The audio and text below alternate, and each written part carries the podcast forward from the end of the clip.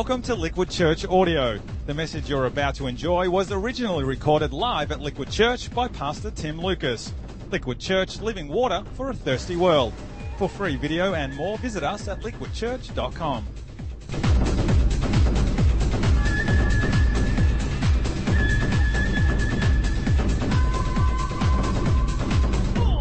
God be with you, mighty warrior. now you're supposed to say "and with you," so let's just try this again, okay? We want to make sure we got this, okay?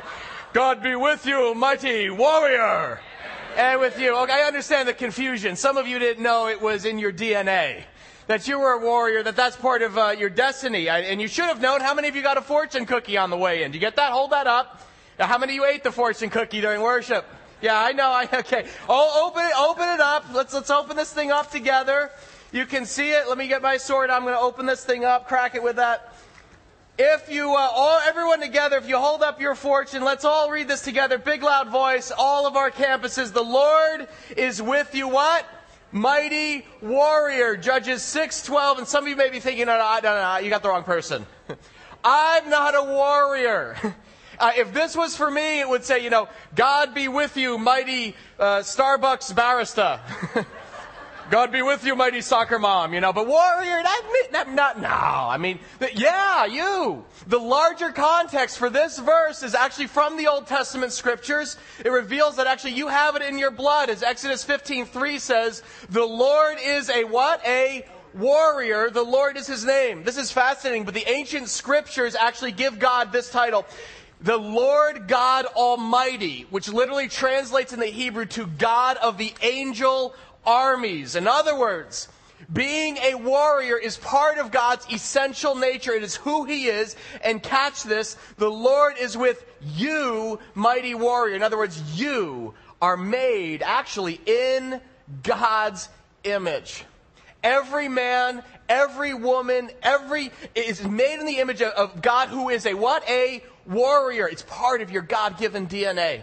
And that's why I said, God be with you, mighty warrior you're going to get this by the end of the series. Um, well, I'm Pastor Tim. Uh, you can call me uh, Sensei, I guess, for the next couple of weeks, but I'm glad you're with us for our new series, which we're looking at the art of warfare and really how to train and discipline ourselves to become black belts in the art of integrity. Because life out there is not just a struggle at times, it is a battle. Um, did you ever feel that way?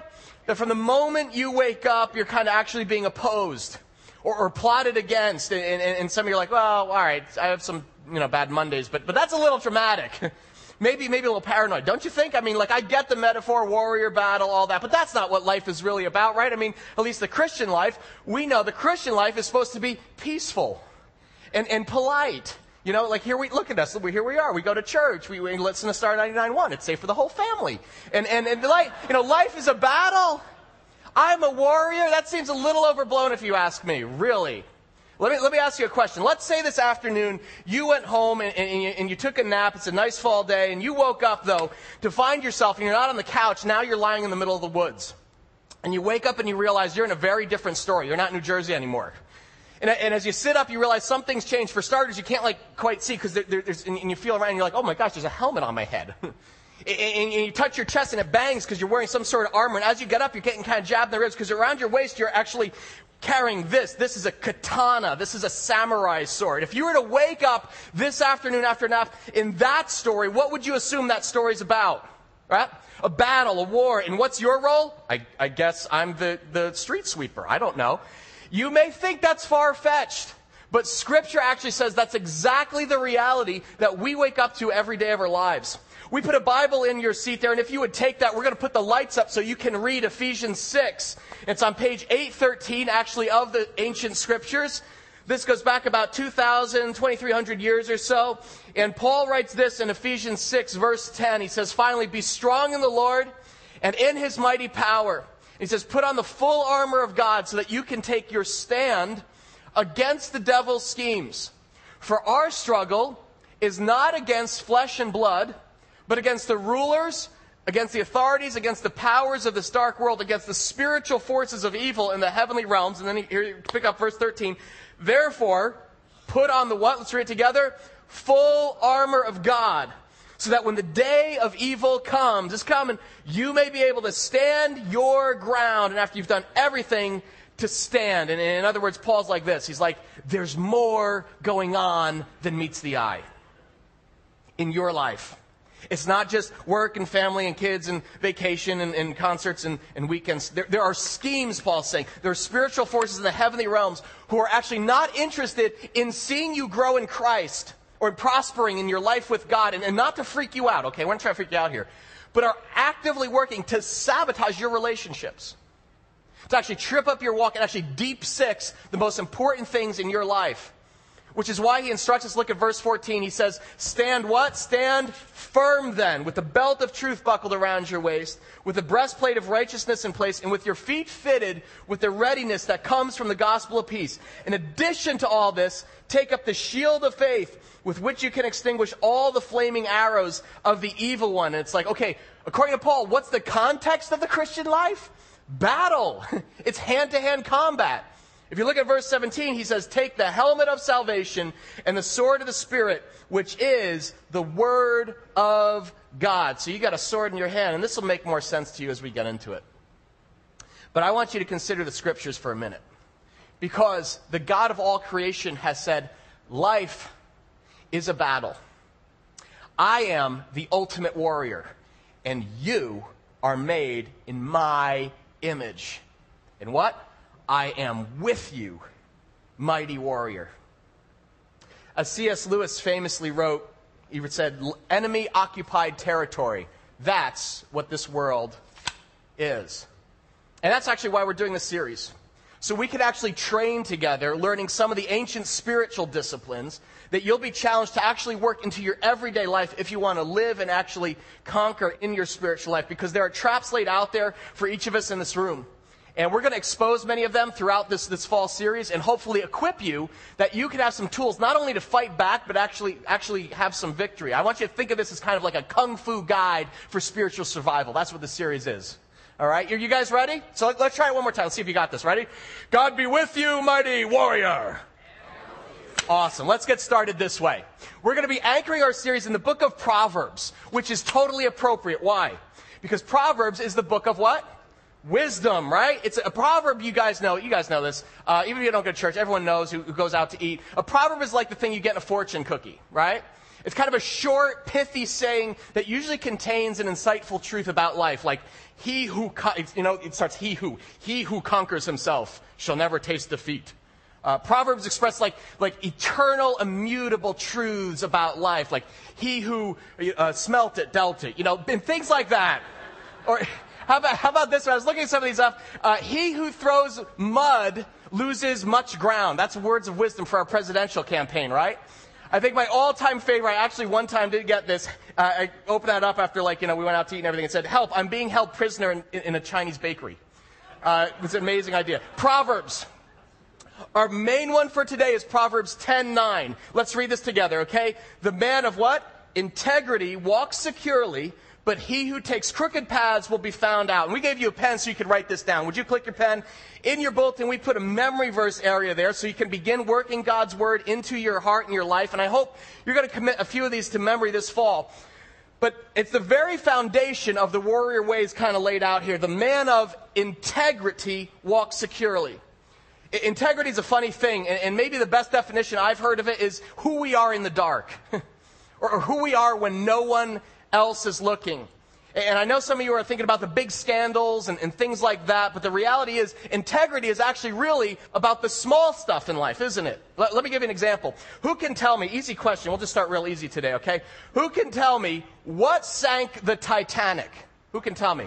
An iceberg. Okay, that's what most people automatically say, but the reality is it ain't true. That's not really true. This past spring, a new book came out, What Really Sank the Titanic is on the front page of the New York Times, and historians on Earth, something actually much smaller was at the heart of that catastrophic failure. Does anybody know what this is? Anybody know? Yeah, that's a rivet. On the front page of the New York Times, researchers revealed, as they've been dredging up the remains of the Titanic, that the builder of the Titanic struggled for years to manufacture enough quality rivets for this massive ship that they were building. And in a rush to make the ship, they're actually making two at the same time, Titanic and Olympia. In a rush to get enough rivets, they actually cut corners and began manufacturing rivets made of substandard iron. You can actually see them here. These are some of the ones that they've been pulling up from the bottom of the ocean. Quite amazing. Obviously, a little bit bigger than this one, but they they, went to the bottom of the ocean, recovered these samples of these rivets. There were over three million of them that held the Titanic together.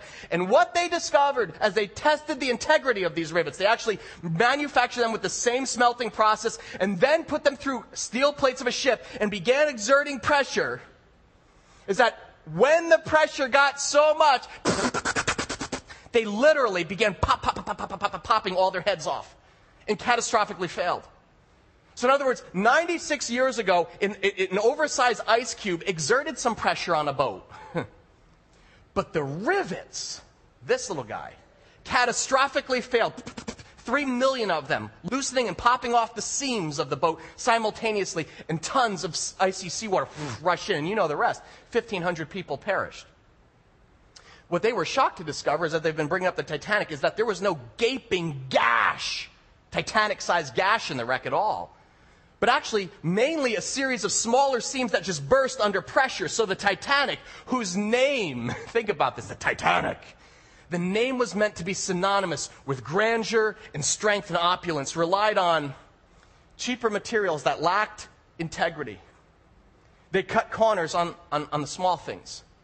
Rivets made in a hurry, substandard iron, and, and fatally flawed. And so, in other words, historians say, what sank the Titanic? This the small stuff. And, and when you think about integrity, you begin to realize that life is, life is really about the rivets, isn't it? It's, it's, it's about the small stuff that actually sinks us. It's, it's cutting corners. It's building a life that looks impenetrable on the outside, but when the pressure comes, its true integrity actually is, is revealed. Now, here's the deal. Everyone in this room and watching online are at a different place when it comes to integrity. It's kind of like martial arts. My, my, little boy takes Taekwondo, and you got to know how that goes. You know, you got a white belt, like for beginners, they're just starting out. You know, yellow is when you're, you're kind of like moving up. Orange, green, I think then it goes like blue, is it brown, and like black belt and everything. We all, not, but none of us are black belt. None of us are perfect, or, or we're masters or there yet. Let's just acknowledge that each of us has character flaws, okay? Whether it's big or little, we all got stuff, okay? Maybe when it comes to the small stuff of life, for instance, you, you, you think about integrity, you steal pens and paper, you know, from, from the office. You're like, oh, all right, you found me out. I, I know, I take the post-it notes home. Or maybe you enjoy gossiping, right? You, you love God, you love others, but just once in a while, it's just like my little thing I do, you know. Or once a year you do it, you underreport your taxes.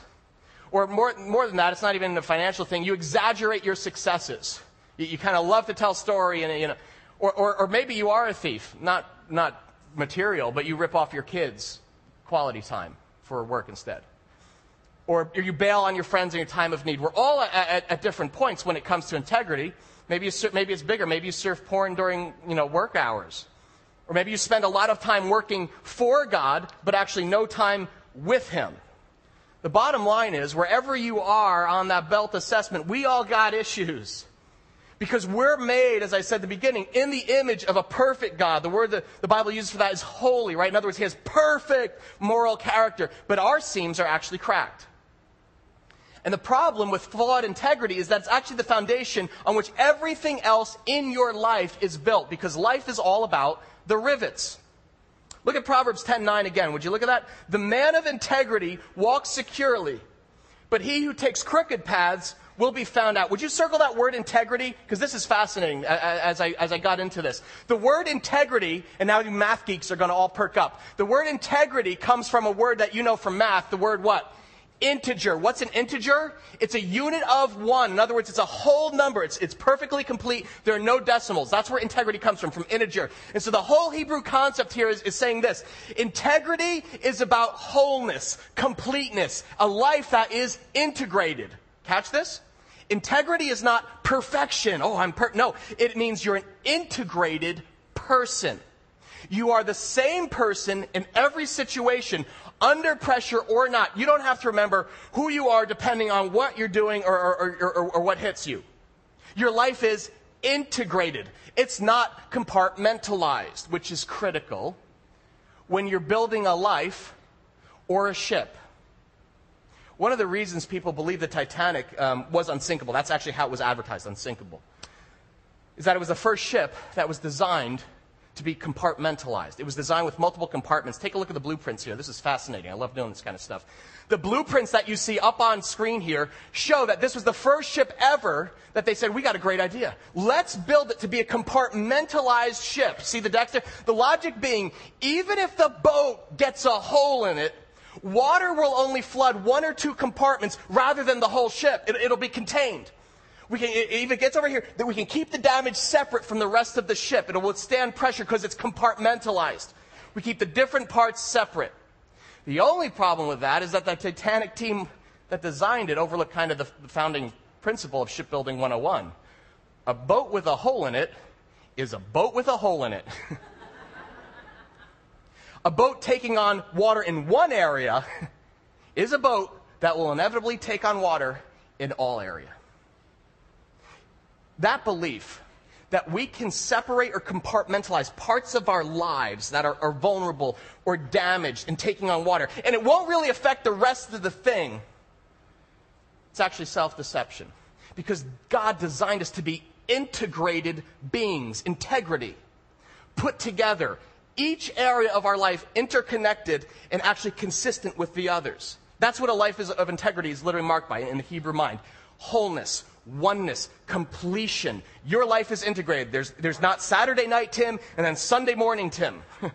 there's not like the, the, the, public and then there's my you know, private life. So the, the idea behind this Hebrew concept of integrity is that if your life is taking on water in one area, even if you think it's private or try to minimize the damage at the back of the ship, it will eventually affect the rest of your life. If you have an addiction, for instance, you, you, kept it hidden, I contained it over here, it will come out and it will affect your family and the ones you love and eventually take them down with you. Some of you can testify to that. I know many of you shared your stories with me. Why? Because God designed us for integrity, to live as integrated beings. It's all connected. No matter how hard we try to keep things separate or think we can sustain a little compromise over this, this hidden area that's under the waterline. Because the deal is, when the pressure comes, it will eventually make it its way all the way up to the passenger's deck. Hillsong's Church in Australia actually learned this in a shocking way this summer. Some of you have heard of Hillsong's Church. We sing their, their, their songs here. Yeah. Incredible church. They're, they're known for their powerfully moving worship music. They put on concerts, they kind of tour the world, just kind of kicking butt, taking names. Amazing, amazing church. Well, a year or so ago, uh, one of their worship leaders, a guy named Michael Guglielmucci, he actually came out with an incredibly moving song called Healer. And it is a very poignant song because he, when you consider the circumstances under which Guglielmucci uh, told people that he wrote it, in 2006, he's a pastor at Hillsongs, he announced to his family and congregation that he was diagnosed with a terminal form of blood cancer, aggressive cancer. And his cancer inspired him to write this song, Healer. And uh, as he played that song across Australia, it actually became a, a runaway number one hit, even on the secular charts. And if you watch the footage of his performance, you're going to see why. He would perform the song Healer in packed arenas with an oxygen tube in his nose. I mean, and you're going to see the power of this. A grown man with cancer pleading with God to heal his illness, heal all my diseases is the line. Worshiping God in the midst of his painful sickness.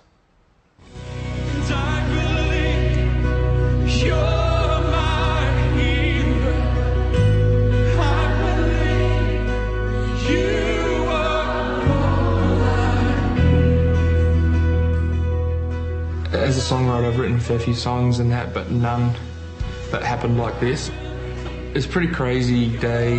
I went to the hospital expecting to have some tests and got the news that I had cancer and quite an aggressive form of cancer. I just went home. I knew I had to go home. Um, I just needed to get alone with God, I suppose. I walked into my studio at home and uh, for some reason pressed record, which was a good thing. Just set up a microphone and I just sat at a piano and began to worship.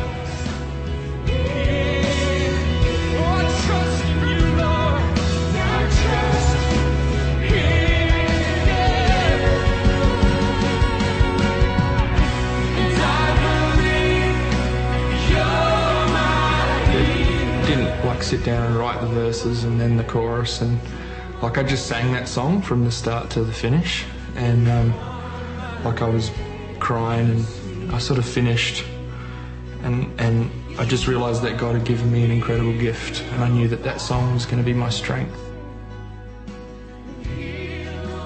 When you hear, um, you know, you're going to die or, you know, this is terminal, you get your affairs in order, there's not a lot you can do.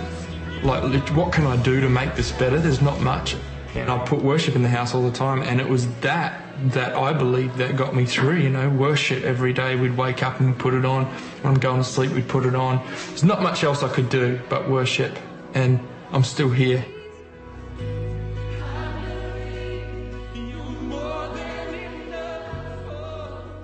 It's powerful stuff. That, that, that footage was from a, a Hillsongs DVD that literally bestseller, tens of thousands of copies sold around the world. It is a compelling story. It's heart wrenching, really. Which, which made the revelation last month that Guglielmucci was lying all the more tragic. We begin tonight with the Adelaide preacher who's conned his way into the lives and hearts of tens of thousands of his Christian followers. Michael Guglielmucci, for two years, deceived not only his church, but his wife and family, making them all believe he was dying of cancer. A man who suffered, who knew pain firsthand. I've been living a life for a long time.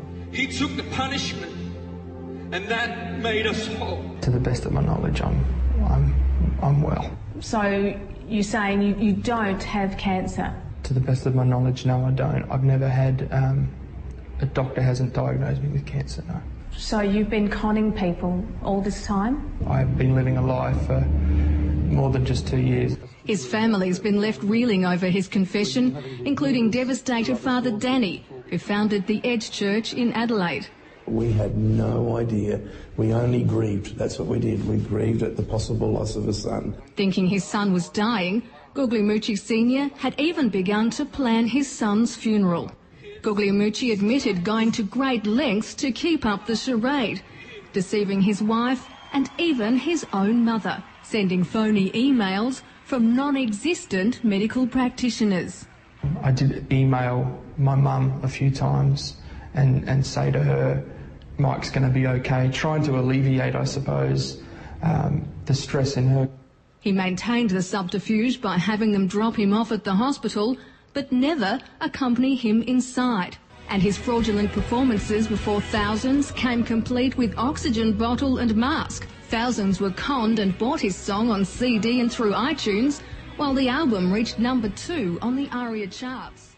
But Guglielmucci admits it's not the first time he's deceived his nearest and dearest, all to cover up a fondness for pornography. This is who I am. And I'm, I'm addicted to this stuff and it consumes my mind. And he knows it's something people outside the church may not understand. Growing up in a Christian home, being involved in Christian youth group and involved even in ministry, there was a great level of shame attached to that. What connection and obsession with pornography has to perpetrating such a fraud on the faithful is hard to fathom. Yesterday, his father addressed his shattered congregation, confessing his son's sins. In September of 2006, Mike had an accident and went to hospital. It was at this time, because of his torment of living a double life, Mike thought he could escape the pain by creating a diversion from his addiction to adult pornography, so he created the cancer scenario. Guglielmucci is now having psychiatric and other medical tests to work out what, if anything, is wrong with him. He's been asked to donate the song royalties to charity, while today his lawyer contacted police. We will do whatever has to put this right, and if that's what we have to do, that's what we'll do. And I'm so sorry. Not just for lying to my friends and my family, and even about a sickness, but I'm sorry for a life of saying I was something when I'm not. From this day on, I'm telling the truth. You can't really get your mind around it. It's, it's unbelievable. I mean, a, a, a Christian pastor would, would tell his wife, his children, his parents, his church that he had terminal cancer as a way to cover the concealed and hidden pain he'd been enduring through his private addiction to porn. The oxygen tube, all of it, a deceit. What's interesting is that in the wake of it, you realize that song Healer, Heal All My Disease, actually wasn't a, a lie, really, was it? I mean, in one sense, that song was quite true. Guglielmucci was quite sick. It just wasn't cancer that was killing him. It, it was another sickness within, one, one that was hidden from everyone. Just this little compartment private he kept over here that he worked really hard to keep hidden away and eventually believed that he had to fake terminal cancer to divert attention from this. And, and, and you shake your head. How, like, how's that, ha- how's, how's that happen? He's in psychiatric care for his addiction, but not before shipwrecking and rattling the faith of thousands of believers, particularly those in Australia. So pray for them. Pray for for Guglielmucci's family uh, because God needs to heal him, put him back together in a, in a big way. Not of cancer, but of a deeper sickness that he kept hidden for a very long time. Let's just repeat our words of wisdom together. Open our heart. Ready? The man of integrity walks securely but he who takes crooked paths will be found out. The capacity of the human heart to deceive not just others, but deceive itself is literally bottomless. What's interesting is that his addiction um, to porn began when he was about 12 years old. Dirty little secret through high school, full blown online addiction in college. Kept it buried, compartmentalized all the way through the beginning of his ministry. Got married to, to, to a beautiful woman, no red flags, but eventually it came out because, you know why? Here's why. Because the rivets always get exposed. A boat with a leak is a boat with a leak. But it started small, and life is about the rivets. And icebergs just expose their integrity. There's a great little book that we're using kind of as inspiration for this series. It's called Deadly Viper Character Assassins by Mike Foster and Jud Wilhite, and, and, and who I want to give credit for shining a flashlight on this part of life, not many people are anxious to talk about, and they wrote this. They said, No one wakes up one day and decides to tank their lives, tank their career, their family because of integrity issues. Character doesn't leak, they write, it creeps. Very subtle. No one wakes, no, none of us in this room, we're watching online, we wake up one day and say, uh, uh, you know, we get out our journal, Dear Diary, today I plan to adopt a nasty addiction uh, deceive my wife and kids in church, feign terminal illness, which will eventually destroy my marriage minister, get me in hospital, maybe jail. Character creeps. It happens very subtly and slowly. Over time, it begins with very, very small little compromises that we think won't make a difference. So we draw lines in the sand and we kind of subtly fudge, fudge them or kind of stretch them a little and, and, bend them again and again, see how far they go. And all of a sudden the rationalizations flood in and lead to areas we never thought we'd go. Character creep slowly chips away at integrity. And we think it'll never happen to us until it does. Because integrity, it's the foundation of the warrior way. It cuts across every area of our life. And, and we're all susceptible in different areas, okay? Maybe it's not sexual integrity for you. Maybe it's financial integrity, you know, padding the account or, or kind of cooking the books at work. Or maybe fudging deductions, you know. Maybe you're a student, academic integrity. You know, nowadays, click, click, crib papers off the internet. Yeah, here it is. Great. Did a little research. Thanks, Google. That's mine. Maybe it's relational integrity. We cut corners and cheat all the time, actually. Our children, our spouse, out of, out of time so we can carry on that kind of affair with our, with our jobs. You know how they say, you know that saying, don't sweat the small stuff. You know that one? Yeah, it sounds like words of wisdom, right? When it comes to integrity, biblical integrity, it's like just the opposite. The small stuff means everything. Because if you're faithful with the small stuff, scripture says that God will actually knows he can trust you with the bigger stuff because life is all about the rivets. And, and, if you safeguard the small stuff, you can make it through choppy seas. But if you take shortcuts, eventually your compromise will be exposed. The man of integrity walks securely, but he who takes crooked paths will be found out. I, I, want you to think about your life for a minute. Think, just think about your life. What, what areas are most vulnerable for you? It's, it's different for every one of us.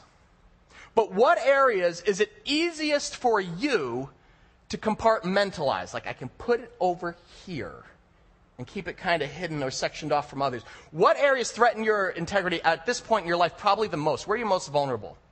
And if you're saying like, well, I don't know, I haven't really thought, I, I don't think there are any. hmm. This is a question you're going to be discussing in your life groups this week, okay? If you're not in a life group, by the way, great time to sign up and get involved.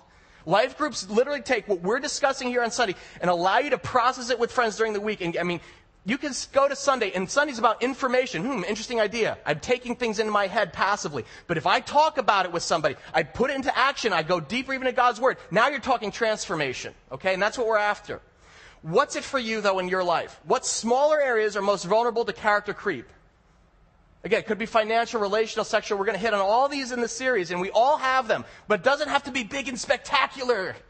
Like Michael Guglielmucci, think rivets, the small stuff for me personally, as I was kind of thinking this through this week, like integrity, what does that mean? Like I'm the same person, I'm integrated, I say what I, you know, I started thinking about this thing and uh, like where the rivets weaker in, in my life, my ministry, my marriage and everything. and I instantly thought of a recurring one. I know it seems small and everything, but those of you married, you know, it's a big deal. Uh, Colleen and I have gotten to a little bit of a rut, uh, okay, I got into a rut. I, I the way, when, as school started, I kind of, you know, she's going to be with the kids, and I'm like, all right, I'll, you know, I'll tell you when I'm going to be home. I'm going to be home at, you know, 6.15 or whatever. And she would go around kind of planning her day around it, and, and she does. She, it's like really important to her. I didn't think it was that big a deal.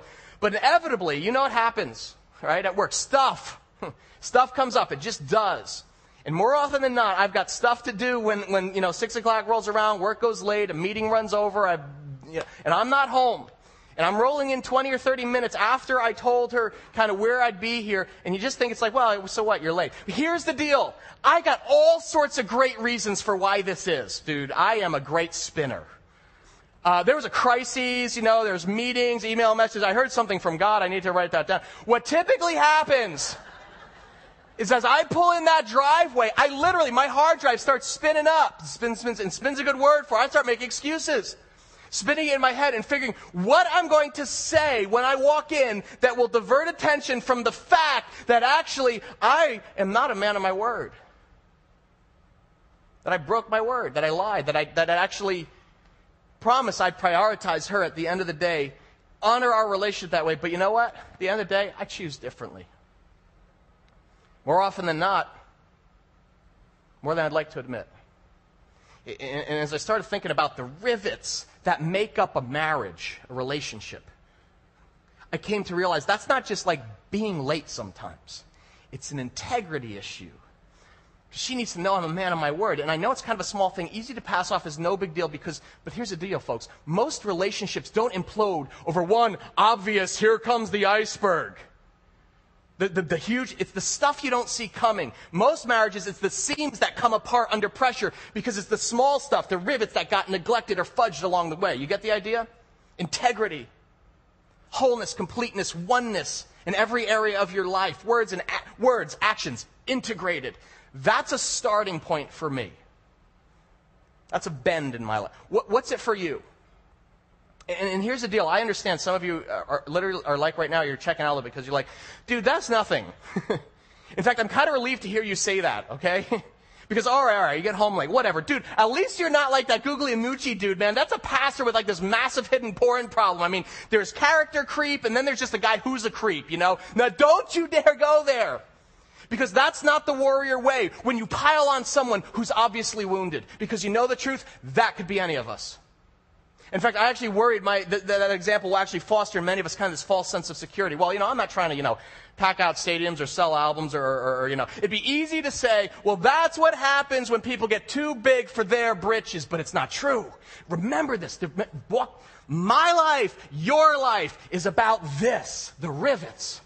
It's not about the size of the hole at the end. It's about the smaller decisions you and I make in the everyday process of building our lives, either on God's unchanging truth or very shifting sand. And when the pressure hit, our character gets exposed for what it's been all along. And I dare say, honestly, be real candidly, that were you or I or anyone in this room put in the same circumstances, under the same stresses, under the same temptations, the same opportunities for self deceit, many of us would suffer the same failure because we all share the same vulnerabilities. So you know what? We're not going to pile on Michael Guglielmucci and go home today thanking God I'm not him. Because that's pride. And scripture said pride goes before a what? Yeah. Which is why the warrior needs something different. Not judgment, something called grace. Hear me this. I want to talk directly to some of you in this room, or if you're watching or if you're listening online. Maybe you've made mistakes. Or maybe you've been hurt by somebody who's, who's made some. Maybe big, maybe small, rivet size. The Deadly Viper author is right. Life is about mistakes and grace. Make mistakes and then greater grace, Susie. Integrity isn't a destination, but it is a journey towards becoming a more whole, complete, and healthy follower of Christ. Faithful to God, those He puts in our lives. And when you blow it, or you encounter someone who's blown it, God gives you a choice. He gives each of us a choice to respond with the way of the world or respond with the way of the warrior. My favorite all time movie, and now I'm going to take out the big sword. My favorite all time warrior movie Gladiator. Know that one? Russell Crowe, Maximus. You remember the closing scene? Maximus draws swords to fight actually the evil Roman Emperor Commodus, right? Brutal battle. Commodus, true to his corrupt nature, cheats. And Maximus prevails. And if the stadium's there, the emperor falls to his knees and the hero will rise. And Maximus stands there. And do you remember what they chant? What do they chant? Kill him, kill him. And you're waiting for the sword to drop and chop off his head. But Maximus raises it and lowers it. And what does he do? He drops it to the ground. And he walks away. And he dies. And Rome is saved. This is a recurring theme, folks. It is a twist in many warrior epics that teach us something very important. In the wake of failure, true warriors don't respond with judgment and vengeance. In the wake of catastrophic failure, they embrace a higher, higher code, the divine attributes of mercy and the radical forgiveness of God called grace. A second chance. Maybe, maybe you've blown it. Maybe big time. I, am guessing things we're talking about is going to touch some nerves with some people, or you know someone who's blown it big time, okay? And, and if so, right now, today, you're in an extraordinary position to take a step forward. because in our world, when someone blows it, the world cheers off with their head. Throw them out, right? We, don't, we, we love those shows because we love seeing people get knocked off their pedestal. Why do you think that is? Why do you think we love that, by the way? How does it make us feel? A little bit better about what we got going on. That's called pride and that's called cowardice when you actually take pleasure in the downfall of another person. It's not the way of the warrior and it's not the way of God because the ultimate warrior never did that. In coming to this earth, to die in our place for our flaws, for my failings, God literally found a way to destroy sin and death without destroying us. And the only way he could do that is actually by taking the sword into himself. That's what the cross is. That's what Christianity is, at the center of it. Jesus Christ saying, I'll die to give them a second chance. Because that's the heart of the warrior a fierce love, a scandalous grace that surpasses the greatest sin. Love that would sacrifice itself to save another. In the cross, we see beauty, we see honor, we see strength, we see nobility. Maybe you've blown it. And you're wishing you could have a second chance. That's, that's why Jesus came to this earth. He came to give you a second chance. It's why he died. To cancel your sins, to forgive your greatest failures. Today, I want to invite you to do one of two things today. Maybe you're in one of two different spots. Maybe, maybe I'll speak first to those of you who are in, the need, in, need of forgiveness. Maybe that's why God brought you here today, just to speak to you about some of the, the, the smaller stuff in your life that you've been kind of ignoring. But He's surfaced it today. And you know why? Not, not, not, not to make you feel guilty. It's because He loves you and He wants to save you from sinking. If you've been living with guilt or heaviness, you can leave today different. It takes radical honesty, not with me, but with your Savior, Jesus Christ. T- that's what the cross is. Take it to the ultimate warrior, Jesus Christ, for forgiveness and a second chance. And just be honest. Tell, that's what confession is telling God what He already knows about us and saying, Lord, would you make me new? Would you cleanse that? In fact, let's just bow our heads. Everyone can bow their heads here. Everyone's at a different place, but maybe you came in light as a feather, and now you're feeling heavy, and it's because you aren't meant to carry that weight that you're bearing. It's why God sent Jesus as a sacrifice for our sins and, and, and, to relieve us with forgiveness. You can leave lighter today. God doesn't do guilt. That's not why He sent Christ to make us feel worse, but to set us free for good. And you can have a second chance. You can be made right. Walk out of here right now through honest confession. So as we bow our heads, just to give you a little space and time, Dave, talk to Jesus. Tell him what he already knows. Honesty is all that's required. If that's you, let's just take some moment for quiet prayer here. Father, we come to you in total radical honesty, Father, because we know we can trust you. Greater love has no one than this that you laid down your life for us, for me.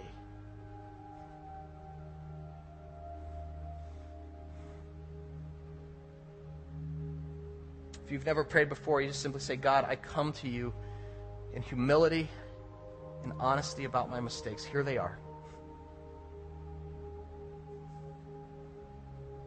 I confess them to you. Jesus, I ask your forgiveness and I want a second chance. A chance at new life, not cloaked in darkness, based on your truth. So come into my life. Thank you for loving me. Thank you for accepting me as I am. Be my Lord and Savior. And pray that right now I receive your cleansing as never before. If that's your prayer today, would you just keep your head bowed? You just raise your hand right now. Just go up quick, flash just so I know I can see you. Say, that's me right now. I see you right there. Awesome. God bless you. God bless you. God has heard your prayer. In the back, heard your prayer. Over there on the absolutely, God has heard this. This is your moment. You are cleansed. This is God's God's truth. This is the word of God.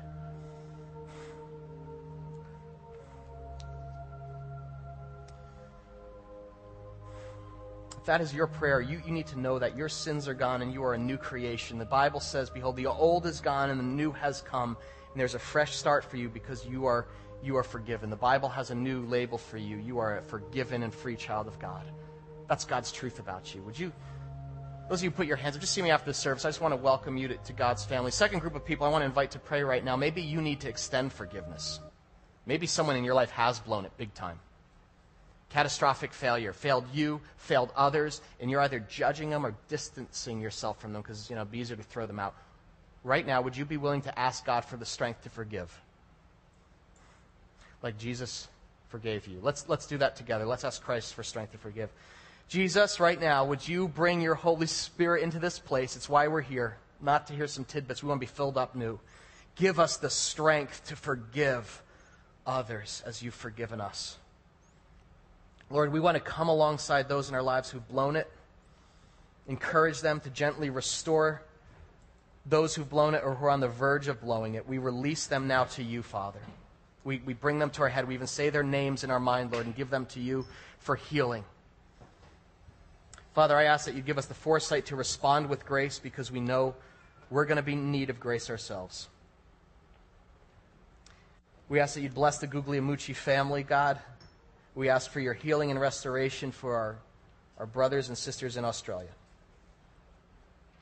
Thank you, Father, for the extravagant forgiveness available to each of us through your Son, Jesus Christ. It's in his name we pray.